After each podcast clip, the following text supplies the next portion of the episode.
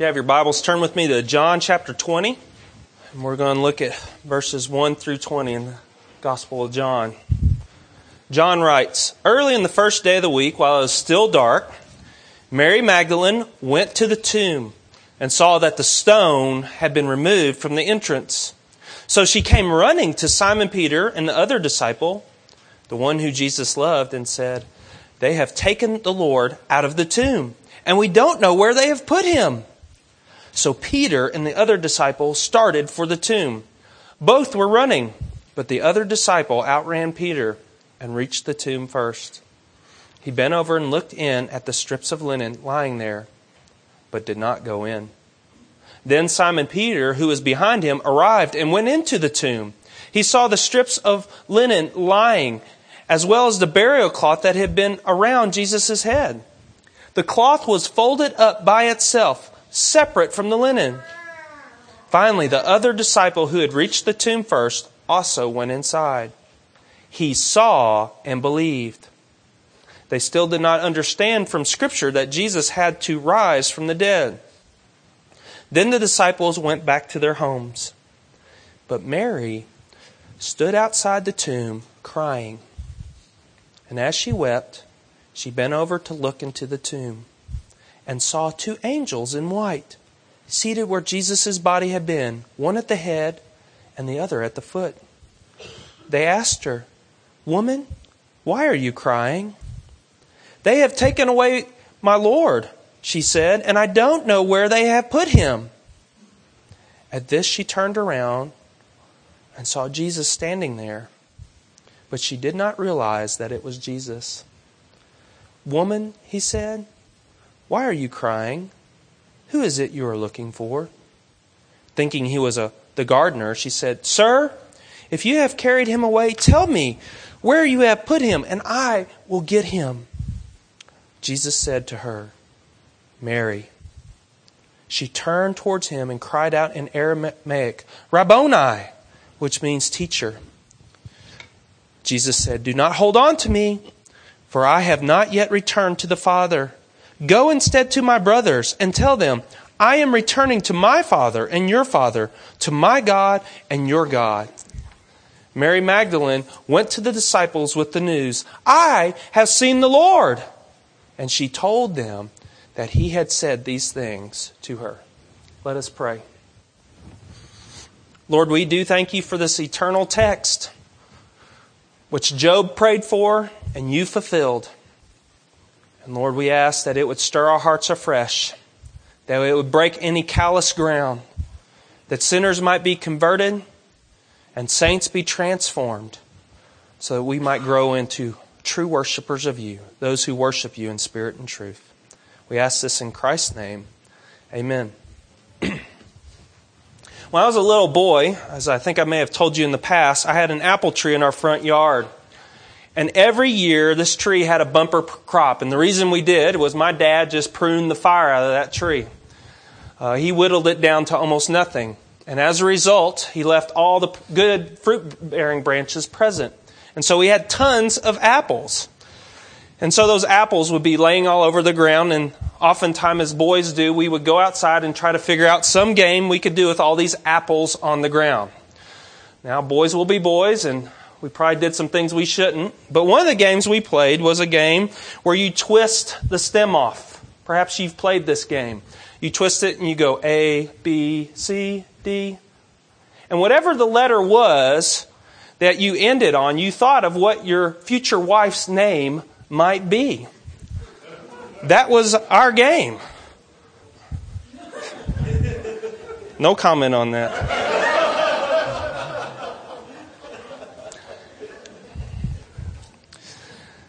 But uh, we, we would probably do about 10 or 15 apples. So, you know, we had all kinds of names. And the goal was sometimes see who could make it the farthest. But to this day, the name Amber will always be special to me because it sums up more than just a name. It sums up a relationship, a person, person who I'm in love with, person who I've committed that I will be with to the rest of my life. It also means a lot to me when she says my name. There's intimacy there. There's a depth of relationship. And that is the beauty of a name. A name means something. And today we're going to look at an intimate relationship Jesus had with one Mary, one who he knew her name and she knew his. Well, with the accounts of the resurrection, God has been very complete in making sure we have a very detailed account so that there are no doubts of this resurrection. And so we, his church, might know the truth of it. And to help us understand this, John provides a very great account on Mary's visit to the tomb. Now, we know from the other Gospels that Mary was not alone. In fact, she went with a couple other women. The other Gospels tell us Mary, the mother of Jesus, Joanna, and Salome were all present. And this group of women moved towards the tomb to take care of the burial needs, to reanoint Jesus' body. Now, one might ask the question why does John omit this? Well, if you know your church history or your history of the different books of the Bible, the Gospel of John was written at a later date than Matthew, Mark, and Luke. And one of the things John does in his Gospel often is he assumes that you and I have read other stuff. So he doesn't go in as much detail and he wants to focus our attention in different places. And today, he wants to focus, I want to focus our attention on Mary. You see, when Mary arrives, something has happened, hasn't it? A large 2,000 pound rock has been moved. Now, that doesn't happen every day in Jerusalem. If you asked any Jew, that was quite odd. And it greatly disturbed her. It made her cause to wonder what was going on. You might ask, why did that disturb her? Well, this person she was coming to see, Jesus, was no ordinary person in her life. If you know something about Mary's life, as you read the gospel, we're told that Jesus himself had delivered her, had cast out seven evil spirits that had made their abode in Mary's soul. She was a demon possessed woman. Now, we don't know exactly what details that demonic activity entailed or what sins accompanied that. But I think it's very easy for us to say that Mary was a sinner and the demons were quite active in her life. Now, some have argued that she was a woman of ill repute, a, a prostitute. We don't know that. It could have been, but there's no evidence to show that. But what is true is the Lord had done an amazing work in Mary's life. And ever since that time, Mary loved Jesus. Since that point in time in the scriptures, we are told that Mary went along. In Luke chapter 8, she and a number of other women helped to financially support Jesus' ministry. She was there all along the way as Jesus journeyed to Jerusalem. It was her goal to hear the teacher teach and to watch him do his work. Mary was not like the Da Vinci Code asserts, Christ's lover. There is no, absolutely no evidence of that in the scripture. She was just a devoted woman that loved Jesus. So when she arrived, she noticed the stone had been moved. And obviously, we know the stone had been moved for a reason. It had not been moved so Jesus could get out. Rather, I dare say it had been moved so that Mary and the disciples could get in. So Mary was overwhelmed. She had just experienced the darkest days of her life. She had seen her heart crushed as she watched Jesus be crucified. Remember, she was one of the women who, who were near the cross. When all the disciples fled, she stood there because she loved Jesus. And now she sees this 2,000 pound rock moved. In her quick assessment, she rationalized someone has stolen the body. Someone has taken her Lord. And what does she do? She goes to the leaders of the twelve, Peter and John, and she runs there. Upon hearing Mary's testimony, Peter and John don't waste time either, do they? They race into action. And what's interesting, for some reason, John makes a little snippet that he got there first before Peter did. I have no idea why that was so crucial, but he tells us that. Maybe they had been racing buddies. I don't know. But for some reason, he makes that note. And he arrives first. And I think it's possibly because he wants to highlight this second section because it sort of shows the difference that we see of John and Peter throughout the Gospels. You see, John is sort of reflective. We see this in his writings. There's much thought and depth of thinking. Peter has always been the leader that crashes the party. He's the one who steps out there. And so when John gets there, he's hesitant to go in. And from his vantage point, John tells us about himself how he saw the strips of linen lying there. It's almost like he's apprehensive to go in there. But Peter just barges in. He goes right into the tomb. And the phrase is repeated again. Did you catch that? John repeats it twice for a reason. He says he saw the strips of linen lying there as well as the burial cloth that was around Jesus' head. Now, John is telling the, that this is not what they expected to see. Here was the cloth, and it was all folded up neatly. And its cloth was separate from the, from the linen. Now, two things we should focus our attention on uh, that the disciples saw. First, Luke is, or John is emphasizing that the bandages that are lying there are not torn or ripped. They're, they're folded, they're neat. It's not like someone came out of them. And second, they're wrapped in a formation and the body of Christ is absent.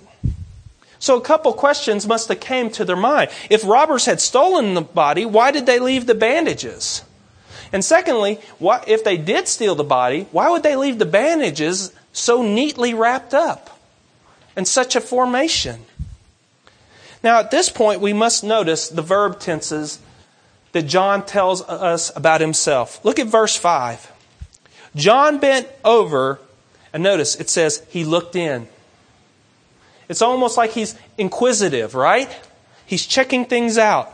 It's like a glance or a quick look. Verse 6 Simon Peter went into the tombs and he saw the strips of linen lying there the verb changes to note a deeper viewing. In the Greek, it's the idea of to perceive with understanding. In other words, he's getting his head around what's going on here. And then verse 8, notice what it says about John, who reached the tomb first. He went inside. It says, he saw and believed. John tells us it was at this point in his life that he believed Jesus had risen from the grave. He tells a, he gives us a little side note there. He says, you know, I didn't quite understand all the Old Testament prophecies, but I got my head around that Jesus had really risen. He really was alive. And John's heart lifts. It's almost you can see like joy enters into John. God has now given him an eyewitness account so that you and I might believe. But notice something else happens here. You see, uh, John is Jewish, and John knows God's law. And one of the things that we're told about God's law in Jewish law is two men must be present to confirm a fact in a legal case. Two men must be present to say, This is true. We both saw it.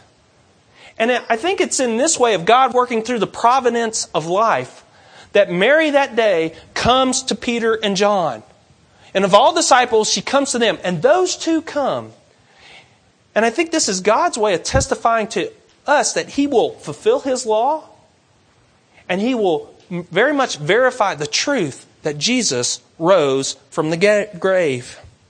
Now, Peter, on the other hand, was not to the point of comprehension John was, was he? He's sort of trying to get his head around it. In verse 12, we're told that Peter went away wondering what happened. It's almost a perplexing thought. He, he, he can't quite get it at this point. But make no mistake, the seed of faith is there, and it's going to grow in time. Well, after these experiences at the tomb, the disciples returned to their homes, one in great joy, and the other still trying to get his arms around the events he just witnessed. But now, the disciple that Jesus loves, he wants all of us to focus in on one person, doesn't he? Mary. He spends significant time now on Mary and on her experience at the tomb. You know, as we read, it's quite obvious this woman was overwhelmed with grief. She was overwhelmed. I can't imagine what she went through at those days. I have not had a, a, a experience where, where great grief happened in my life. Some of you may have had, where you were just in total shock or overwhelmed, and it's like a, a ripple effect that continues to last in your life for some time. And obviously, that was true for Mary. So she goes in a second time, and what does she see this time? She sees two angels in white sitting where Jesus' body had been. Now, John also goes into great detail here, doesn't he? Notice the posture. Where were they sitting? Did you catch that?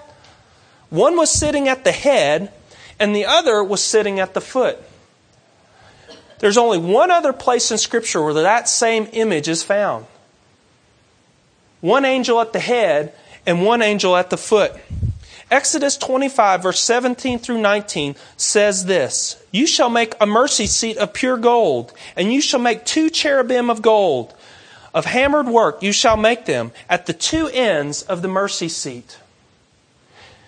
If you remember your Old Testament, there was an Ark of the Covenant, and on that were the two angels, the cherubim, and their wings touched one another. And it was there on that mercy seat that every year the high priest would go in and offer the blood of goats and bulls for the sins of the nation. Those were the two angels that were on equal sides. And it was between these two angels that God's wrath was to be appeased. This is John's way of saying to us, Do you see, brothers and sisters? This is the mercy seat. And this, who is the mercy seat, is Jesus. Mercy seat has been translated in the Greek Testament, I mean, from the Old Testament to the Greek Testament, New Testament, as the word propitiation. Romans 3.25 reads, God put forward as a propitiation by his blood to be received by faith. This was to show God's righteousness because of divine forbearance, he had passed over former sins. You see, a propitiation was a sacrifice to appease just wrath that was due against that person by another. And here at the grave, we see the propitiation. We see Jesus' body. We see the mediator. We see the God man, right? The one who stood in between for you and I. And now he's missing because he has taken the wrath. Now, Mary at this point doesn't quite comprehend all this, but John is doing this for us to help our faith, isn't he? Remember, that's why this gospel was written, so that you and I might believe that Jesus is the Christ, the Son of God, and that believing in him, you might have life in his name. John is again providing all of us evidence that this is the one whom our heart is to hope. So, two questions are then asked Mary, right? The angels ask, Woman, why are you crying? Whenever a question is asked by God or the angels, they usually know the answer, don't they? And usually, when a question's asked, its goal is not so much for them to be informed as it is a way of informing that person or ourselves of an eternal truth. She says to the angels, They have taken my Lord away, and I don't know where they have put him. Notice all that Mary wanted. All she wants is to be near Jesus. Isn't that a sweet thought? All she wanted was to be near Jesus.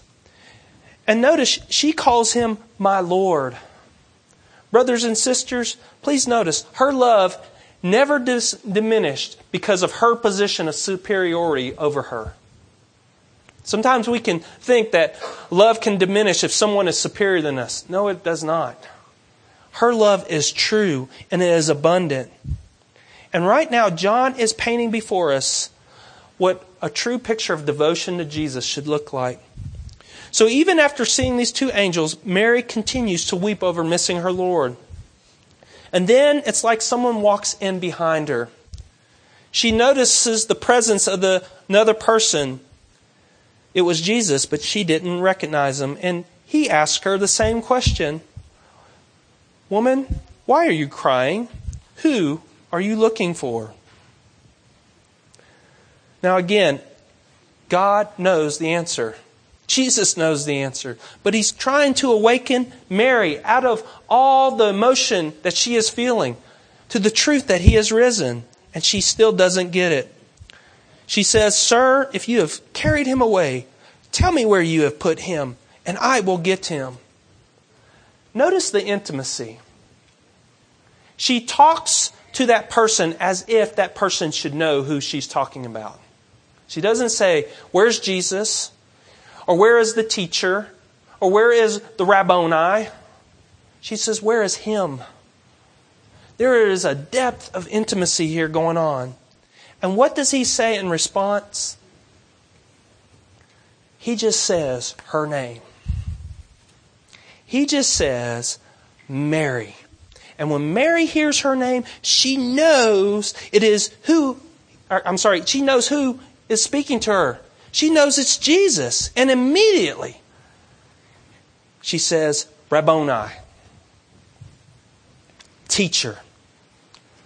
Now, earlier in this sermon, I talked to you about the specialness of a name. For those of you married, you know what I'm talking about. Or those of you who have children, or children, you know the voice of your parent. Anybody else can say your name, but when you hear their voice or their uniqueness, you know who it is. And immediately, Mary responds. This was her Lord, her God, her teacher, and her friend. And now he was in her arms, before her eyes, and he was alive. Something that stands out is how Jesus reveals himself. He calls her by name. In John chapter 10, verse 3 and 4, Jesus says this he who enters the door is the shepherd of the sheep. To him the gatekeeper opens. The sheep hear his voice, and he calls his own sheep by name and leads them out. And when he has brought out all of his own, he goes before them, and the sheep follow him, for they know his voice. Brothers and sisters, make sure before you even leave here today that you know his voice. Not that you know who he is, but you're like Mary. You know his voice. Because he wants you to know his voice. Does he not? He wants you to know his love, his care, and the price that he paid for you on the cross. You see, Mary knew Jesus because Jesus knew Mary. Well, how does Christ know you? How does he know your name? Well, the Bible tells us that we go by another name before we know Jesus, don't we? Or a couple of them.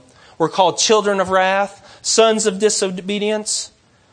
That's our name because we're sinners. We don't love God, nor do we desire our way. But when we place our faith in Christ, when we say, Lord Jesus, come into my soul and save me from my sins, He transforms our name. I'm no longer Doug, what I used to be. I'm now Doug the Christian. Some of you all can relate to that. You relate to your former manner of life. There's been a transformation. Your name means something different now, doesn't it? That is the good news of the gospel. I read earlier today about Job and his testimony. How he was so excited about his Redeemer, the one who transformed his name. And he wrote, I know that my Redeemer lives, and at the end he will stand on the earth. And after my skin has been destroyed, yet in my flesh I will see God. I myself will see him with my own eyes, I and not another, and how my heart yearns within me. You see, Job wanted to see God and to be known by him, and that is same true for Mary. Job had set his heart that one day this Redeemer would come. And he said, How my heart yearns within me. And his Savior did come. He came in Jesus. That was Mary's testimony, too. Her love consumed her, didn't it? She was overwhelmed with Jesus because in Jesus, His love had saved her. His love had saved her from the demons that once inhabited her. His love had saved her all the, from all the errors she had once believed and all the false truths she had put her hope in.